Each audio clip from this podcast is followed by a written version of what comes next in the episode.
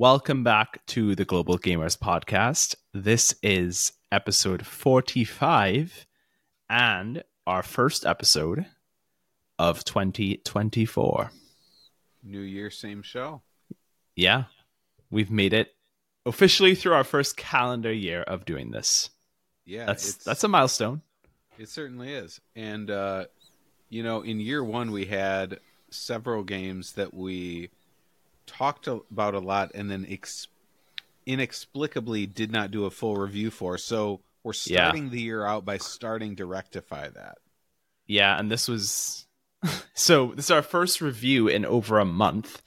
And it's a review of a game that we did just talk about, as you mentioned. Um, because this game was on my top 10 list, very high up on it, actually. It was. uh, and it was in my top three. And we talked about this in our expansions episode. We talked about it so many, so many different times. But this game is Lost Ruins of Arnak.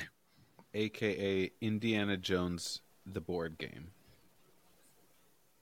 Kind of. fair to yeah. say? I mean, in terms of visual presentation, yeah. In terms of what you're doing, not so much. Yeah, I would. There are no um Nazis and you know no strange Soviet tribes or or yeah. Soviet That's Kate true. Blanchett or anything. Yeah, in this game. This is pure I- adventurism in the jungle. Yeah. So why don't you kick us off with a brief Yeah. thematic discussion? Yeah, let's do it. So, Lost Ruins of Arnak is a game that combines the best of deck building Mm-hmm. and the best of worker placement into a fun little medley that will keep you coming back to figure out if you can eke out just a few more points by playing it slightly better the next time. It's a whole lot of fun. And this game is came out in 2020.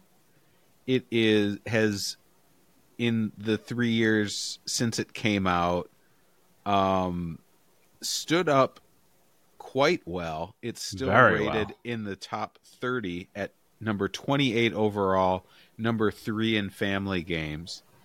Uh, it's a one to four player game. You the playtime they give a range of 30 to 120 minutes, so about half an hour per player. Uh, Mhm. complexity rating of 2.91. Um, this game is designed by Elwen Min. Is this correct? Min and Elwen. I think there are two Min- different people. Okay, I was wondering about Yeah. this because there's But like they a alwa- but they each- between them. Yeah, it's two different Min- designers, but they just go by one name each. I don't know if it's a first name or a last name, but it's some kind of what do they call it when someone goes by one name, like Beyonce? I mean, I, I don't know the technical term for it, but I believe the, I mean, iconic is one way to describe it. um, but yes, uh, so this is designed by the tag team. of- Mononymous. That's what it is. There we go. Designed by the tag team of Min and Elwen. And we have a whole slew of artists that are responsible for this game, including Andre Herdina, Jiri Kush, Philip M- Mormak, Jakob Politzer, and a few more in addition to that. That's Um, interesting. I wouldn't really have guessed that there were different artists working on it. Yeah, I mean the yeah the combined aesthetic Maybe a little is- bit. is I think pretty is is it's hard to see the seams like it, it's I think it's maybe the well done. box, like the box art, might be a little bit stylistically different than some of the artwork on the cards. maybe Maybe, yeah. maybe um but yeah this is published by Czech Games. Hmm and CGE. hmm indeed. And yeah like I mean we, we kind of jokingly referred to the whole Indiana Jones theme or at least I did but the basic idea is you are exploring the ruin the jungle ruins of a civ- lost civilization called Arnak. Hmm and you're exploring this island to find different resources but like you know i feel like a lot of you know resource worker placement games like this, you're building something. In this case, you are basically trying to dis- discover different like archaeological finds about this lost civilization and kind of like I mean very loosely in the, the theme as as it pertains to the theme like piece together piece together what made this civilization click. Yeah. Basically like the way the points work is you're rewarded in different ways for contributing to the overall expedition. Yeah. Um, which is a really cool integration of the the points and the, the strategy with the theme. No, that's a good way of putting it. Yeah. yeah. Um, I can get into discussing uh, how this game is played, the rules, and the overall strategy. Yeah, sounds great. Take it away. So, just for reference, if we were thinking back to a game that we've already reviewed, this is most similar to Everdell. So, as you well, already mentioned, oh, games we've reviewed, yeah. I mean, yes. Dune Imperium also very close to that. Yes, closer to that, but we haven't talked about that yet. Right. Um, and as we've, I think we've mentioned in the past, maybe one day we'll do an episode comparing this game and Dune Imperium directly. Uh-huh. Um, but anyway, so like Everdell, Lost Ruins of Arnak is played over a limited number of rounds. In this game, there are five rounds. Each round is a mm-hmm. day. So at the end of each day, you go to sleep in your tent, which is the equivalent of passing.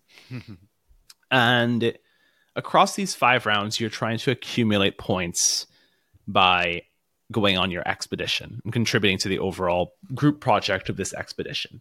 Yeah. And you can do that in a number of ways. And so it's probably best to describe the different actions that you can do. So in Lost Ruins of Arnak, there are two different types of actions. One is a main action, and the other one is a free action. You can do any number of free actions at any time on your turn or on anybody else's turn, whenever you want, in any order, and that's fine. So a lot of the time that includes some of your cards will give you free actions. These are all marked with a little lightning bolt. Um, you have these little icons that you can use, these little tokens you can use, little slots you can fill on your individual player board that will give you one-time benefits. Those are what most of the some of the guardian boons. These are what most of the one um free actions look like. The main actions are much more hefty and limited in how they're used. So on each of your turns, you take only one main action. And I'm gonna I'm gonna go from memory on this because I don't have it printed in front of me. Yeah. But in no particular order. The first one you can do is you can dig at a site. So on the main shared communal board, um, there are a number of sites on the island of Arnak that you can visit. These are broken up into three different sections. So the first row, these are called campsites or tent sites. These are the sites that are available at the beginning of the game, and they will give you resources. And then beyond that, there are eight spots that are these level one sites that you can visit when they're unlocked. More on that later. And they will give you resources more or less equal to the ones that you would get at the campsites, the tent sites. And then there are four level two sites that are more difficult to visit, um, and they give you much better resource yields. So, in order to visit any of these sites, you need to have one of your little archaeologists, which is a little worker, a little dude with an Indiana Jones hat, and you need to pay the travel cost. So traveling in Arnak will be marked by a boot, a ship, a car, or an airplane. And these are the different types of travel you need to do. And it's kind of it works very well with the map where the boots are the easiest and they're right on the shoreline of the map because hmm. you can walk to them. The further inland you go, if you go through the rivers, you take the ships. If you go across the the deserts, the mountains, sorry, the yeah, the deserts and like the fields and the forests, you take a car. Yep. And then the furthest away generally is like the mountains and the canyons where you need to take a plane. Um and you can use it's kind of like a travel hierarchy as well where you can use ships or cars as boots because anywhere you can walk, you can drive. and then you can use a plane as anything because you could fly anywhere. Um, so yeah, that's how you travel. You need to pay one of those travel icons, which may be printed on your card, or you may have um, other free actions. Maybe we'll give it to you. There are lots of ways to get them. And then you go to the spot, you get the resources. Second main action is discovering a new site. So this is how you unlock those level one and level two sites I mentioned. It's the same principle, except to visit an undiscovered site, you also have to pay, in addition to the travel costs required that will be printed on the board, you also have to pay compasses, which are one of the resources in this game, to unlock those sites. Three for a level one site, six for a level two site. Um, and then you will draw the new site out of the deck, out the top of the, the stack, get the resources printed, and then also reveal a guardian for that site that will need to be defeated at some point. Some which leads mythical monster. Usually. Yes, they're very cool. Yeah. Um, which leads to the third main action you can take, which is overcoming a guardian. Each guardian on its little guardian tile will have printed on it the cost really required to defeat the guardian they're not super difficult to defeat, but um, right. You know, it can detract from other things you might want to do if you're tight on resources. Yeah. And you'll want to do that. You can only defeat a guardian at a site that you are currently at. And if you end the round on that spot by the guardian not having defeated it, you will take a penalty that's a fear card that is a card that you will add to your deck that will do absolutely nothing except make you lose a point at the end of the game. Yeah. So for deck building kinda, purposes, kinda like curse cards in in Dominion, right? Like for deck building, lots of deck building games have an equivalent of this. It's like just um filler that kind of bloats out your deck and makes it more yeah. difficult for you to get the cards you actually want. Right. So that's overcoming a guardian.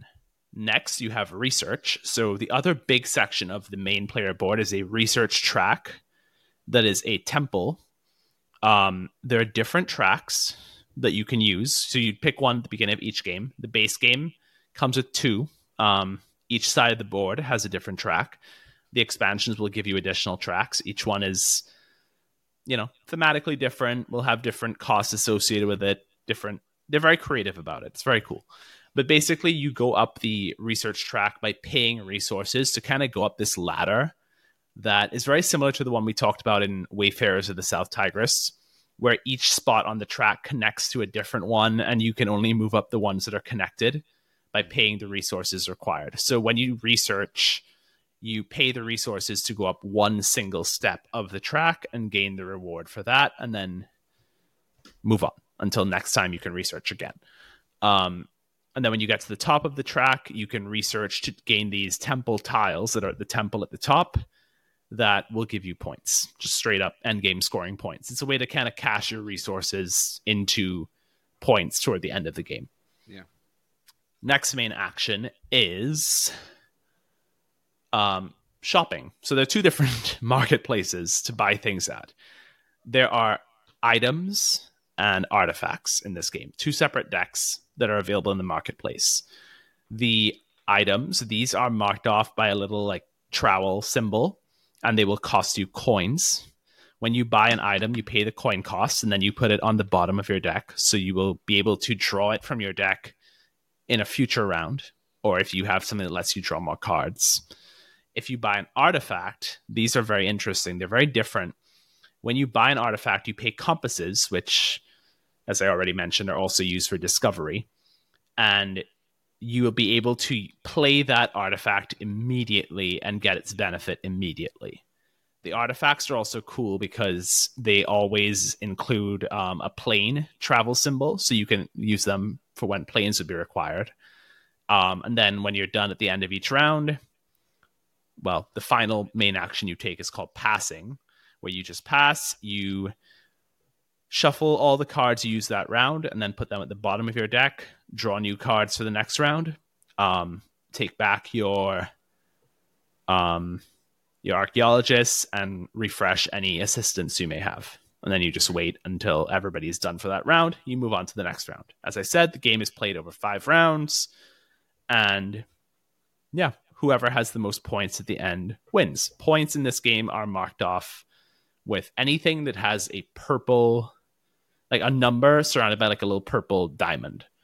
Um, and that basically breaks down to three different categories, more or less. The first big category is from research. So this is your spot on the research track with your magnifying glass and your journal, which are your two research tools, Right. plus um, any points you got from temple tiles. The uh, the next big pool is really the rewards you get for discovery, for discovering new sites. Each guardian you defeat will give you five points, and then in addition to that, every time you discover a new so- a new site, you'll get these little tokens called idols that are worth three points each.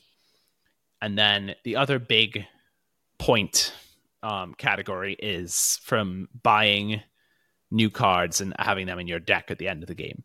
So all of the items and artifacts, in addition to the benefits they give you, they're all worth between one and three points at the end of the game. So you'd count that up. Any fear cards you have in your deck at the end of the game, you will minus those from the value of your deck, and the person with the most points at the end of the game wins. Yeah.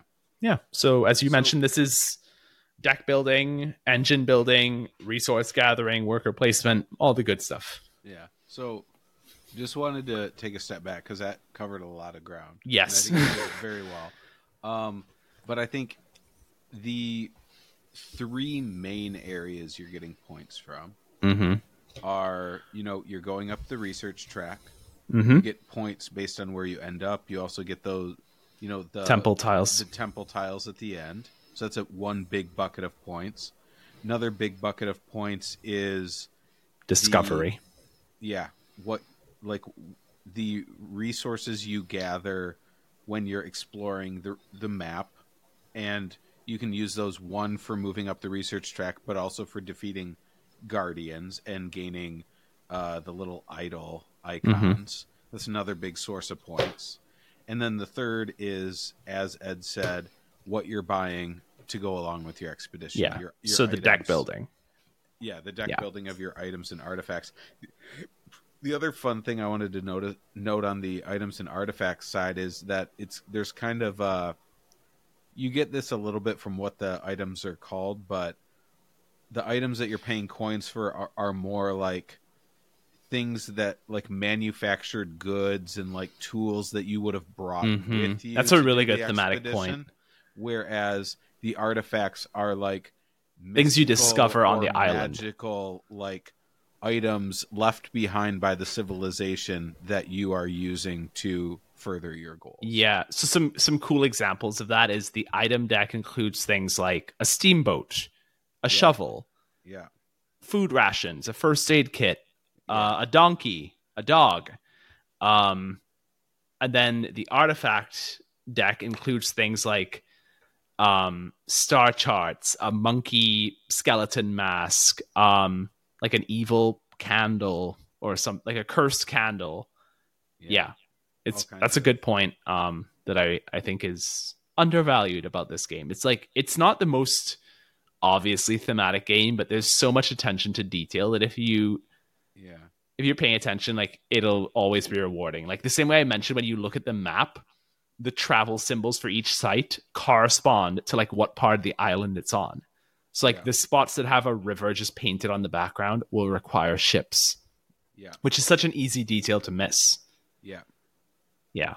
Yeah. Um there is some really fun attention to detail. So you, you went over gameplay, you went over scoring. Uh, do you want to? Should we dive into favorite and least favorite parts of the game? how about let's do strategies and tips first because I think that will Ah, gel well with the rules. And there are a That's couple idea. little Sorry, like very I jumped the gun there. specific it's okay um lots of very like little specific rules that i think are easy to miss or to mess up Yeah. um especially on a first play um I think i have a couple that i have in mind so i'm just going to list them off quickly before i forget and then we can kind of get into them Okay. so the first one is when you're playing a card, you are always choosing between its travel benefit, so the the boot, the ship, the plane, etc., or the card's ability, the the, the action, um, the power printed on the card. That is a choice. You cannot do both unless the card's benefit is a free action marked by a lightning bolt. Mm-hmm. That is an easy mistake to make. Second thing is just remember when you have artifact cards, the first time you play them, which is right when you buy them, you get to use them once immediately at no additional cost. But subsequently, every time you draw them again from your deck and play them from your hand, it will cost you a tablet to play them again. Yeah. So sometimes it's worth it, but sometimes it makes them way less powerful, and sometimes the artifacts can be more effective as single use. Yeah. Um, and then maybe you can use them as for the plane benefit in the future. Yeah.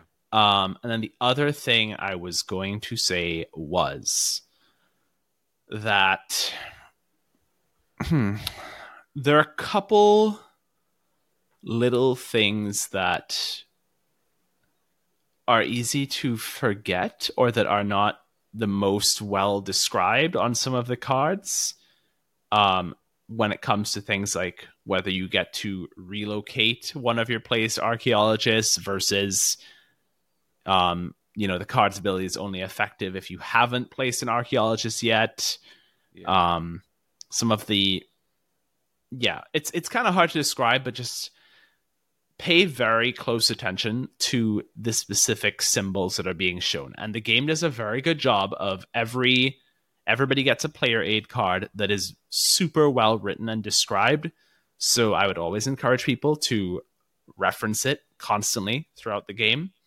because it will answer your questions Yeah. um but it just requires being a little bit mindful of it yeah. And think- sometimes like you kind of also kind of need to look at what other people are doing just to make sure that they're not confusing something because it is easy Mhm. like and not in like a bad like malicious way like oh they're trying to cheat but it, it can be easy to think that something that you can do something but in reality right. oh well you can't do that because that's not a free action or well you can't move that guy because you already placed him little things like that Yeah. Yeah, there's certainly a little bit of that. Mhm. Um, I so, I mean, some of the things you're you're talking about are, you know, very very tactical.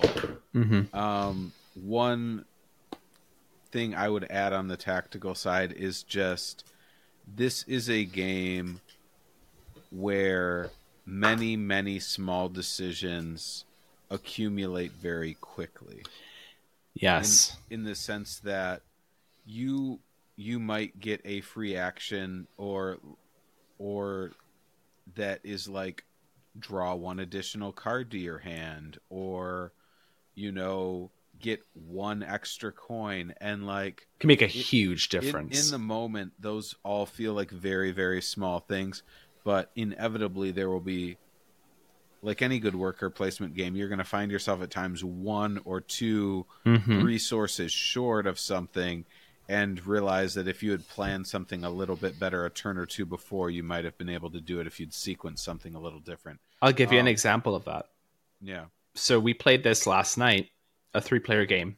yeah If I had one more travel symbol, any travel symbol, whether it's from an additional card I had or a guardian benefit or whatever, I would have gotten six more points. Yeah. Because I would have been able to take one more silver tile worth six points from the temple. So one card or one little symbol was a six point difference. We also this- played with another friend who um, ended the game with a whole pile of leftover resources. And so, and and this is something we didn't mention. This is another good thing to keep in mind as well for new players is that there are five main resources in this game yeah and they are not all equal. In fact, there is a very intentional hierarchy yes. of their value. So it kind of it basically was coins, then compasses, then tablets, then arrowheads, then rubies. Right? Right. So the rubies in particular and the arrowheads can be very difficult to come by. it's That it's a can trick honest- you. it's into- a little bit oh no i was just gonna say it's a little bit like everdell where like the stones are harder to Yes, perfect perfect than- comparison. than, than the wood Yes. that can trick you into thinking that because those things are valuable currency, that they have value in and of themselves at the end of the game. That is not true.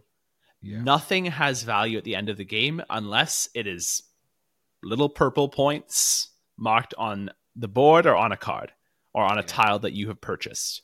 And so if you're not paying attention to what things actually cost, you can feel like you're in a really good position having accumulated all these resources, but then you have nothing to do with them Yeah. because they weren't the right resources you needed to purchase temple tiles or to buy more cards or to discover new sites or defeat a guardian. So you really want to pay attention to what the game is asking of you before you decide what you want to gather and how you want to spend it, how you want to budget. This is a very like economical budgeting game. Yeah, no, it very much is. yeah. So, one other thing I would say on that front, you you mentioned um, paying attention to what other players are doing. I Mm-hmm. think an, another way that that comes into play is, you know, if you're playing from behind, Mm-hmm. you're probably better off pivoting towards doing trying to do something else that someone else isn't doing as much of a little bit better Yeah. rather than trying to catch up on something someone is far ahead on. So for example, if someone is a few is several steps ahead of you on the research track and they're getting tiles before you do. This happened to me last night Yes. when I was playing, I realized all the high value tiles are going to be gone by the time I get up there. I could expend a bunch of resources getting up there, or I could, you know, try to defeat more guardians or try to find another source of points that other Mhm. people are paying less attention to so that I can like make up ground in other areas. Yeah, that kind of leads to one other thing I was going to say is as a general strategy. I can't say that this is true every time, but the way I like to think about it is that of those three big buckets of points that we mentioned, Yeah. I think generally the most successful way to play this game is to try to do well in two of the three. Yeah. So, whether research track, discovering sites, purchasing cards. I think that doing well in two of the three tends to be a better way to go than just doing okay in all three. Yeah. Um, I would agree with that. And yeah.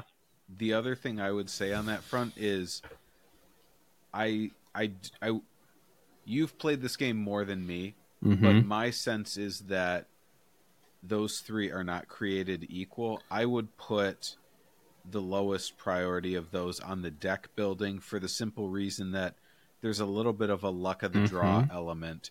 You're at the mercy of which cards come up for like because a lot of you might have a game where like all of the all of the um, artifact cards or all of the tool cards that you have on, available on your tur- turn are only worth one point Yep. and and like some of them are very valuable in game but like it's diminishing returns later in the game you're picking them up the more it is just for the points Mhm. and if you only have one point ones available there's not much you can do about that whereas you are better able to control your own destiny uh, to an extent by Deciding how to move up the research track. Yeah. up the research track with the shopping as well, I'll give you a good example of how that can be frustrating. I don't even know if Mhm. you really noticed this last night, but we were in round five, coming down to the end, right? yeah And in round five, there's only one item available for purchase at a time. right I had two coins left. Yep. You had, I believe at the time, six coins. I purchased the one item that was available that cost only one coin and was worth one point. Right? yeah Then we revealed a new one.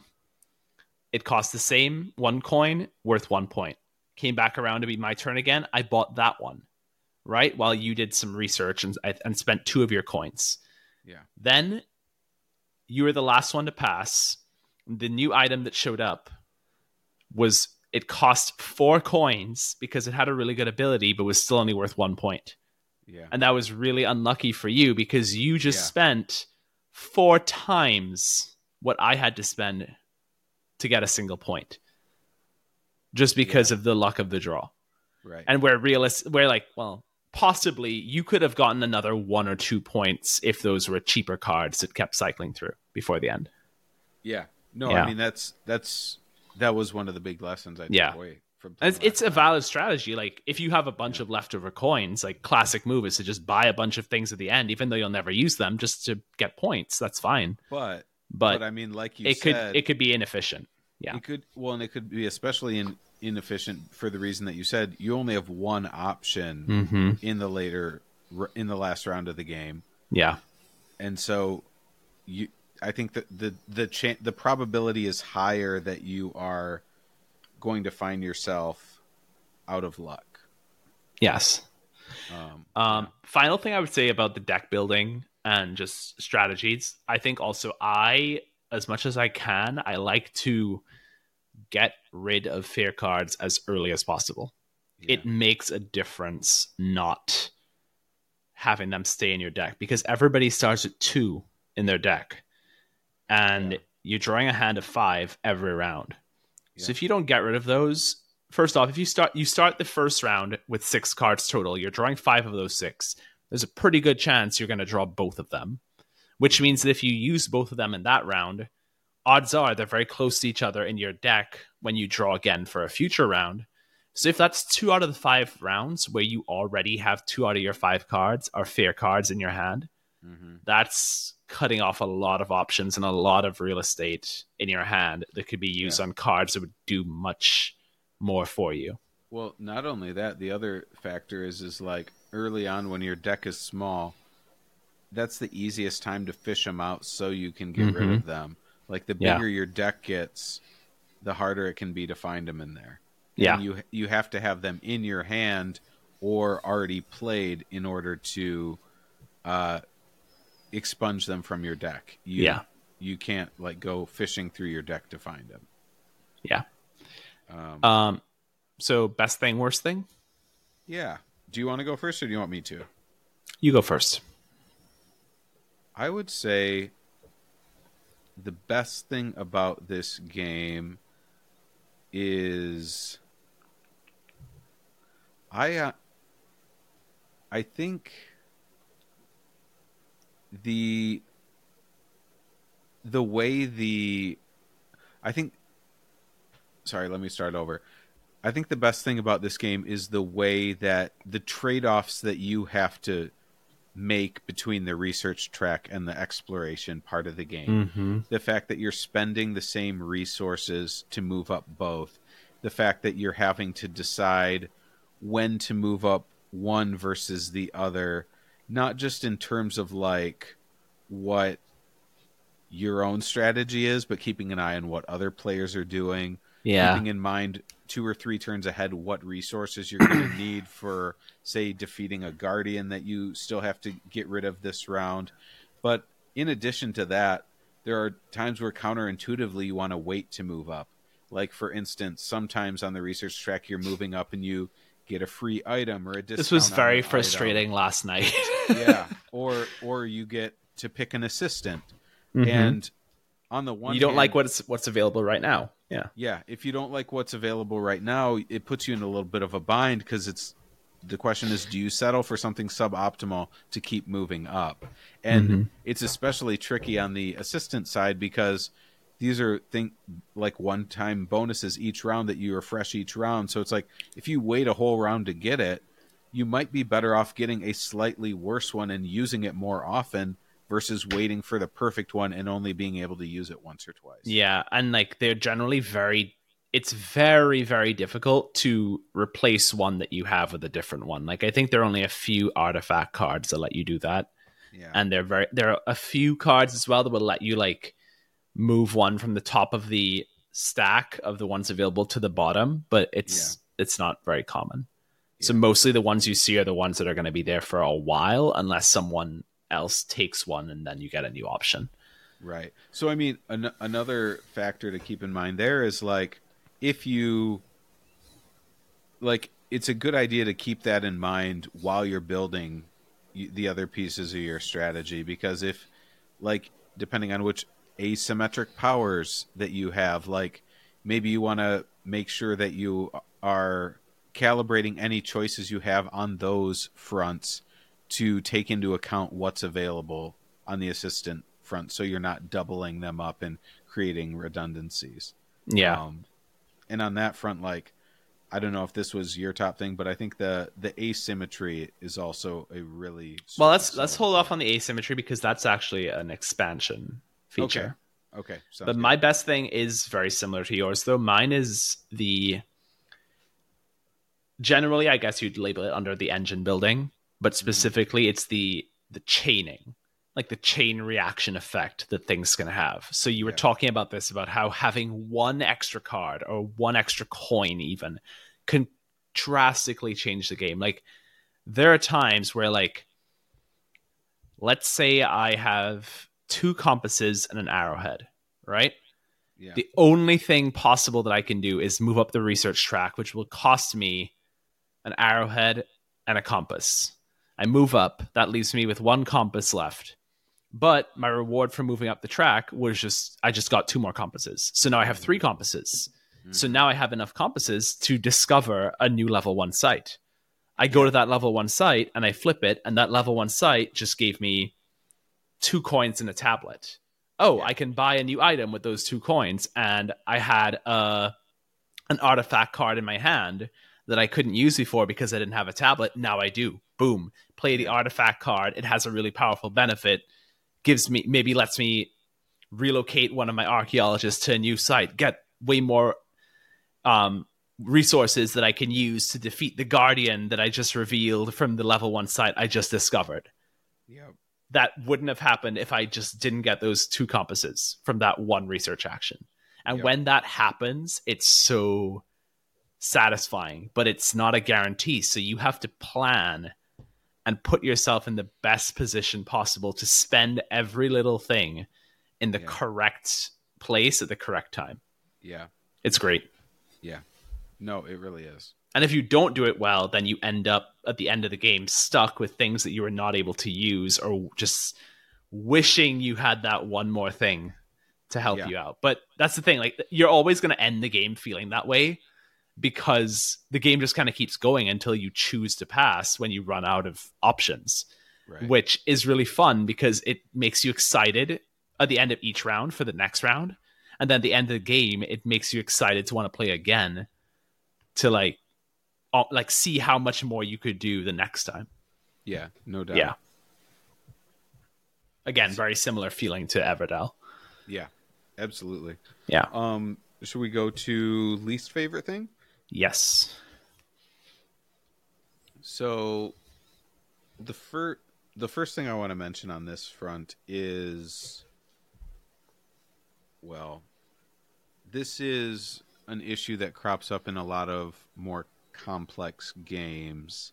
hmm But I think a game like this is if you haven't played it as much as the people you're playing with, you're at, I think, a considerable disadvantage. And I think that's true for a lot of complex games, but I think that comes into play particularly in with the deck building element of this game because yeah it there's so much nuance to how the items play off each other that like I don't know. I for instance when I'm playing this game I always feel three steps behind. And I think it's probably just You do very well though. Just just a product of me needing to get in more plays of it. Mm-hmm. But I think um, that is a little bit of a barrier of entry to this game um, where the learning curve is a little bit steep and you can still have a lot of fun in the meantime and I guess you can sometimes even it out, even it out with some of the asymmetric abilities, depending on which ones people use. But that's one thing that uh, sticks out in my mind from from playing this one. Yeah, I could see that, particularly with just, I mean, it, as you said, it goes with the territory of complex games that there is a learning curve. And then with every game that involves a deck of cards, like there are cards that are not as good as others. Yeah. And that's by design, or that are accommodating very different strategies. Yeah. And I would say, as someone who's played this game dozens of times, I'm not going to say that I know the whole deck. I don't, but I know there's certain cards in it that I really like, and if I see them, I'm going to grab them at the earliest opportunity. Like no For question sure. about it. Oh, for sure. Um, which again, Nick, you're right. It's a thing you won't know if you don't know the deck. But you know, I don't. I don't think that's really a fault of the game as much as like that's just. well, There's no way really around that with this type of game. no, no, and I, I, I wouldn't frame it as a fault of the game as much as I Mhm. would just like. Uh, It's it- not the most fun part of the experience. it's it's it yeah it makes the experience feel a little bit more like that element feel a little bit more like eating your vegetables Mm-hmm. and and also just it's a little bit of a barrier of entry to like introducing new people to it those are my main Right. yeah thoughts on that Um. So my worst thing is. I'll just briefly mention what I already mentioned about how some of the little, very precise rules can be a little bit difficult yeah even for experienced players because they're different cards that do very similar things, but it's the slight differences that make a big difference. Yeah. Um, and then my actual worst thing is the inconsistent quality of the components in this game. mm-hmm. This is a beautiful game with very high production value 90% of the time. yeah The cards are perfect. The board is awesome. The tablets, arrowheads, and rubies are great. I particularly love um, the tablets; they're really fun. Um, mm-hmm. and the rubies, I love that they're shaped like turtles, which is perfect for the theme. yeah Um, but it does kind of feel like they cheaped out on a couple things that frustrates me. Mhm. Um, the the cardboard of the sites and the guardian tiles. Have you noticed like the edges feel a little bit rough? yeah it Yeah, and the like that yeah, little that slightly crummy crumb Yes. feeling when you push Yeah. them out yeah yeah there's um, the box itself is very flimsy and damages easily, and I'm surprised that it hasn't ripped yet. Honestly, Mhm. and it doesn't come with any kind of insert, so you just like throw everything in it. Um, so there's a huge industry of online um, custom inserts for this game, which I think is pretty necessary, honestly. Um, if you don't want the things to get damaged or to be a hassle to assemble every time, because and then also like I don't know what they did, but the little like plastic bags even that came with this game were honestly some of the I don't know how to describe it grossest, cheapest feeling plastic bags I've ever seen. yeah Um, yeah, and even just like the colors of the archaeologists and the research tracker things, they Mhm. feel a little bit like cheap, like that very bright red, bright green, solid blue, the yellow. You know, like when I think about like the the Garfield wooden components, yeah you know, the colors are a little bit nicer. They're a little bit they Yeah. look a little bit like they sync better with the overall design of the game, whereas these are a little bit jarring when you look at them. But those are very small things. Um I think yeah, other than that, this is such I mean, as I said, this is a top three game for me, so I have very little negative to say about this. Yeah. The Yeah.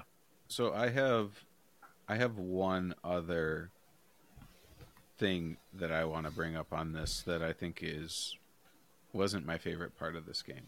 Mm-hmm. Um I won't get too much into the con- comparison yet cuz we usually save that for later, but I think an inevitable comparison that usually comes up for this game is Dune Imperium just because yeah, it which you have a re- as a reference point that I don't. Right. And so that combines the deck building and the worker placement of this quite a lot. Mm-hmm. Um, but one one quibble I have with how Lost Ruins of Arnak is set up is that the defeating of the Guardians feels a little bit mm, rote Mm-hmm. in the sense that to move up the research track, you just pay a cost, whether it's in arrowheads, rubies, coins, whatever resource it's in, and you move up. Mm-hmm. And it's the same with Guardians. You're just paying something, and then it's To get points, yeah. and it just feels a little bit plug and play a little bit yeah there's I, I guess i was surprised that they didn't introduce any sort of like like a combat a combat or something like and Yeah. maybe maybe something where like you pay resources to increase your chances of it maybe But- some kind of like the monsters in dwellings of eldervale Yeah, something like that. Because, um, be, I, I mean, I don't want to delve too much into the comparison now, but like Dune Imperium, I give higher marks than this game because it has all of those other things we've already talked about, but then it also has an interesting combat experience built into it as well. okay fair enough Yeah. Um, so let's talk about expansions. Yeah. So there are two expansions now to this game. Part of the reason we didn't review this months ago was we were waiting for the new Missing Expedition expansion to come out.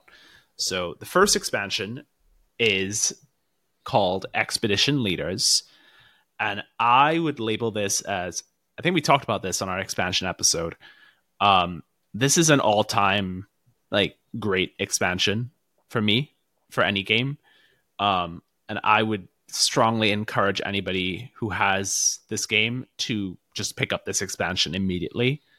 Um, the big thing that it introduces, well, just get out of the way. The small things, additional cards for both decks, new um, site tiles for the level one, level two tiles, and new guardians Yeah. and then two new research tracks that you can use to you know change it up a bit and they're they're both really cool tracks um but the big thing is that this expansion introduces asymmetry to this game so Right. instead of everyone just having the same generic player board that's just a campsite and the same starting deck everybody will now have a different character that they can use each one will have their own player board their own player ability and their own unique starting deck of four cards. And they all play very differently. It's not like game breakingly different like like Root. Um Yeah. but it's this is one of my favorite if not if not my favorite um asymmetric implementation in any game. Yeah. Like I it's definitely better than what Everdell did. Easily. And they're much better balanced as well. Unlike Everdell, where like there are just so many different options, these you just have like a solid group of characters to choose from, and they're all very well balanced. So much so that like there's a poll um on Board Game Geek. It only includes the six that came with this expansion, and like it's pretty well balanced. Like of the six characters, the one that seems the most popular only got 25% of the vote. That's something. So yeah. And you're right. That does seem a difference with Everdell because as much as I love the asymmetric player powers in Everdell, I feel like there's five or six that are very good and you use all the time. It's very uneven. And then there's a lot of them where it's like you might only get to do it a couple times, or like maybe you get to the end of the game and you realize, oh, I didn't hardly use that at all. Mm-hmm. Yeah. Um, so that's expedition leaders, and then the missing expedition added in two additional characters, more cards for both decks, more guardians, sites, etc. Two new research tracks, and the big new thing was a new campaign mode that is played across six games, and like a new solo co-op kind of mode that Yeah. not my thing, but it's there if you want it. Um, so yeah, the biggest, coolest thing about the expansions is definitely the asymmetric characters. I would strongly recommend, even with new players, you can just go right in, and I have done this, just go right into giving them one of the asymmetric characters. The rulebook actually tells you, it gives you two of the characters that it recommends for first time players. And like, again, none of them are super, you know, fantastic compared to the others. Just some are more streamlined than others, whereas others, to do well with them, you kind of have to already understand um, the flow of the game or some of the iconography that's a little bit less obvious. Yeah. Um, so if you will indulge me, just because I have played this game so many times and I have played Yeah. with all eight um, expedition leaders that are now available, Yeah. How would you? I how would you rank them? Yeah. So I'm going to go from my least favorite to my favorite and just give like a very quick thing about them. So, least favorite coming in number eight is the journalist, who yeah. is one of the, the two new ones from the missing expedition. Um, his whole thing is like you can pay travel costs as a free action to pick up these little newspapers from sites that you're on and get one time benefits from them. And when you do that enough, it unlocks additional idol spots on your player board. It's okay, and his his cards are not anything special either. Um, number seven, the professor. His whole thing is he specializes in artifacts. So, in addition to the artifacts available to everybody on the board, he gets three additional ones in his own private marketplace that he can buy.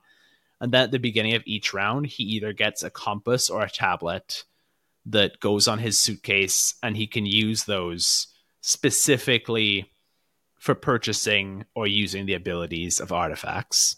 Now, one question I have is the uh-huh. artifacts he has, is it just a random three from the base deck, or does he have his own? No, it's deck? it's the normal deck. Okay, yeah, yeah. Uh, number six, the Falconer. This is one of the two that the game recommends for um, first time players, and uh-huh. her big thing is that she has a falcon that kind of moves up this little track. Um, it can move up once at the beginning of each round, and then some of her cards in her deck let it move up more. And whenever you want, as a as an action. Some of the spots are free, some of them are not. You can activate the spot it's on to get additional resources. So the mm-hmm. further, and then it goes back to the beginning. So it's kind of like the Falcon goes out, comes back in. Yeah. Um, yeah. So the further you let go out, the better the reward you get. Yeah. Hmm. Um, then the captain. This is the other one that the game recommends for first time players. He's the most straightforward. Normally, every character has two archaeologists. He has three. Very simple. Yeah. Um, number four, the mechanic. This is the other new one from the expedition leaders. She has this very cool wheel that spins that um, you can get additional resources and benefits from. Right. And she has a special monkey assistant that will allow her to spin the wheel. And she kind of upgrades the wheel as the game goes along. So it powers up as the game goes. Um, number three, the explorer so she's kind of the opposite of the captain. Instead of having an extra archaeologist, she only has one. But she can hop it around to different spots using snacks that she has. So she has snack tokens. She starts the game with two. Eventually, she gets a third one. And she can use each snack once per round to basically relocate where she is. So even though she only has one archaeologist, she can move it like up to three times. So, right. yeah. Um, my runner up is the Mystic.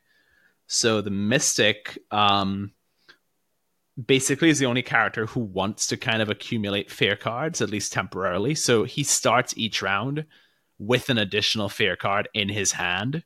Mm-hmm. Um, but he has a lot of different ways to exile them. And when he exiles them, instead of them just going back to the deck, they go to a special pile on his player mat, and he can then like exile like perform rituals to get benefits depending on how many fear cards he has in it. The ritual gives him different and more powerful abilities. Yeah. And then my favorite is the baroness and she's kind of similar to the professor but she's so much better. Her specialty is um, items and getting gold. So every round she gets like additional gold and her cards, one of her cards in her deck, she gets at the beginning of each round. And when she buys an item in the same turn, I think that she plays that card, which also gives her like a coin as a free action, she can um, take the item she just bought and put it directly into her hand instead of it having it's either in, in, directly into her hand or on the top of her deck instead of it going to the bottom of her deck. Yeah. Um, and because she just has so much more money, as we talked about um, with the deck building, that can transfer into direct points or just yeah. buying really good cards before other people have the that, chance to do it. Interesting that you picked her as your favorite. One mm-hmm. thing I mm-hmm. do wonder about is it was tough though. Well, do you think her is there a sense where her drawback is that she's at the mercy of what items come up? Yeah, and, and also like you know, at the end of the day, at the end of the day, like coins yeah. are not they're like the least special resource in the game. Right. Um, so maybe it could just be that maybe the times I've used her, I've gotten lucky with what was in the marketplace. Huh. Um, Yeah. yeah. Yeah. And I think, if I remember correctly, I think it was the Mystic that people liked most um, on the poll. I can I can look that up, but we can go on, and I'll just come back to it. Yeah. Um. Yeah. Well, anyway, let's move on. So those are the expansions. Yeah, yeah, yeah. Um, I strongly recommend both, particularly the first one, the expedition leaders. With obviously, if campaigns and all of that are your thing, then you're gonna want to pick up the missing expedition as well. And, um, yeah, the missing expedition. I'm open to changing my mind about the journalist because it's only been one play, Yeah. but we'll see. And then the mechanic is really cool, and both the research tracks, both of them are really cool in that expansion, particularly the waterfall track. Yeah. Yeah. Definitely. Um, do we feel like we need to talk about similar games? Because I feel like we've already talked about Dune Imperium and Everdell a good bit, yeah. I and mean, we're running a bit long. yeah. Why don't we?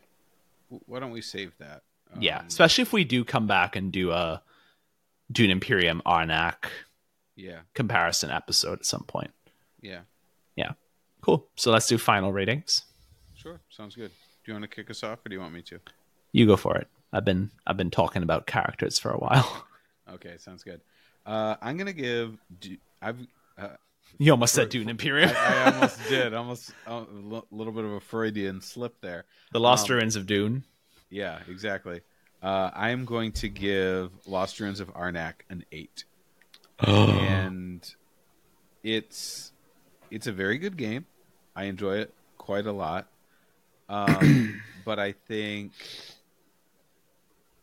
deck building wise, I think, I mean, a big part of this is just the comparison to Dune Imperium for me. I just, Right.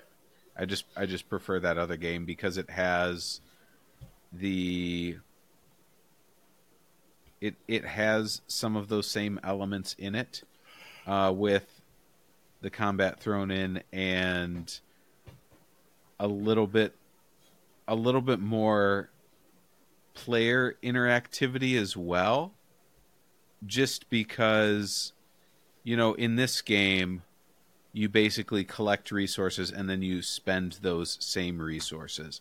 One of the fun things you do in Dune Imperium, though, at least in the base game, is you're collecting spice and then you have to sell the spice in order to get money. That's one of the main ways you get money in that game. And what's fun about it is that you are there's heightened player interactivity because you are competing for the spaces to get the spice in the first place Mm-hmm. but but then there's very limited opportunities to sell it and so each round you're kind of racing for that spot to be able to sell it and um it's it's got a similar element where it's color coded in the same way that Ruins of Arnak does the different forms of transportation that you need in order to get to certain spots. But um I I give that game a lot of credit for the player interactivity and um and also for the the combat element which adds a lot of uncertainty to how games are going to pan out um but all that being said I still think Lost Ruins is a really solid game and I've really enjoyed getting to see how the different strategies can pan out with the different asymmetric player powers. Cool. So my rating is based off of the assumption that we are including the expansions. Mhm. Um, and I'm giving this game a 9.5. Wow, Yeah, it was my top three. it was. Um, and yeah, it was. So as I talked about in our in our top ten episode that we did recently, yeah, it was tough between this and Scholars yeah, of the South Tigris to see which the order of those two games in number two and number three. for sure. Really, the thing that brought this down a little bit was that overall inconsistency of the component quality compared to a Garfield production. Yeah, But yeah, This this is a game that like you know has consistently been very highly ranked for me. And the funny thing is like for a while back in the day I was choosing between this and Everdell for which one I wanted to own. Obviously I own both now. Yeah. And then once I owned both in their expansion filled iterations, Uh-huh. it was tough for a while to kind of decide which one I prefer, and I was kind of going back and forth on it. yeah. But I think at this point, I feel pretty good saying that this is the stronger of the two. Um, the Huh. asymmetry yeah. is amazing for that, Yeah. and I also just love the the inclusion of the deck building is Yeah. great. Um, yeah. So that's my feelings on Lost Ruins of Arnak. It is the really the engine builder to beat. Yeah. yeah. That's fair. That's fair. It is it is a really fun one. Mm-hmm. Cool. Um, so that's our first review of 2024. Starting 2024 off with an hour long episode, so we are in good form. We're still Yeah. talking, Yeah. and we'll be back next week. Yeah, looking forward to uh seeing what other reviews we've got uh to to to kick off the year. Bye.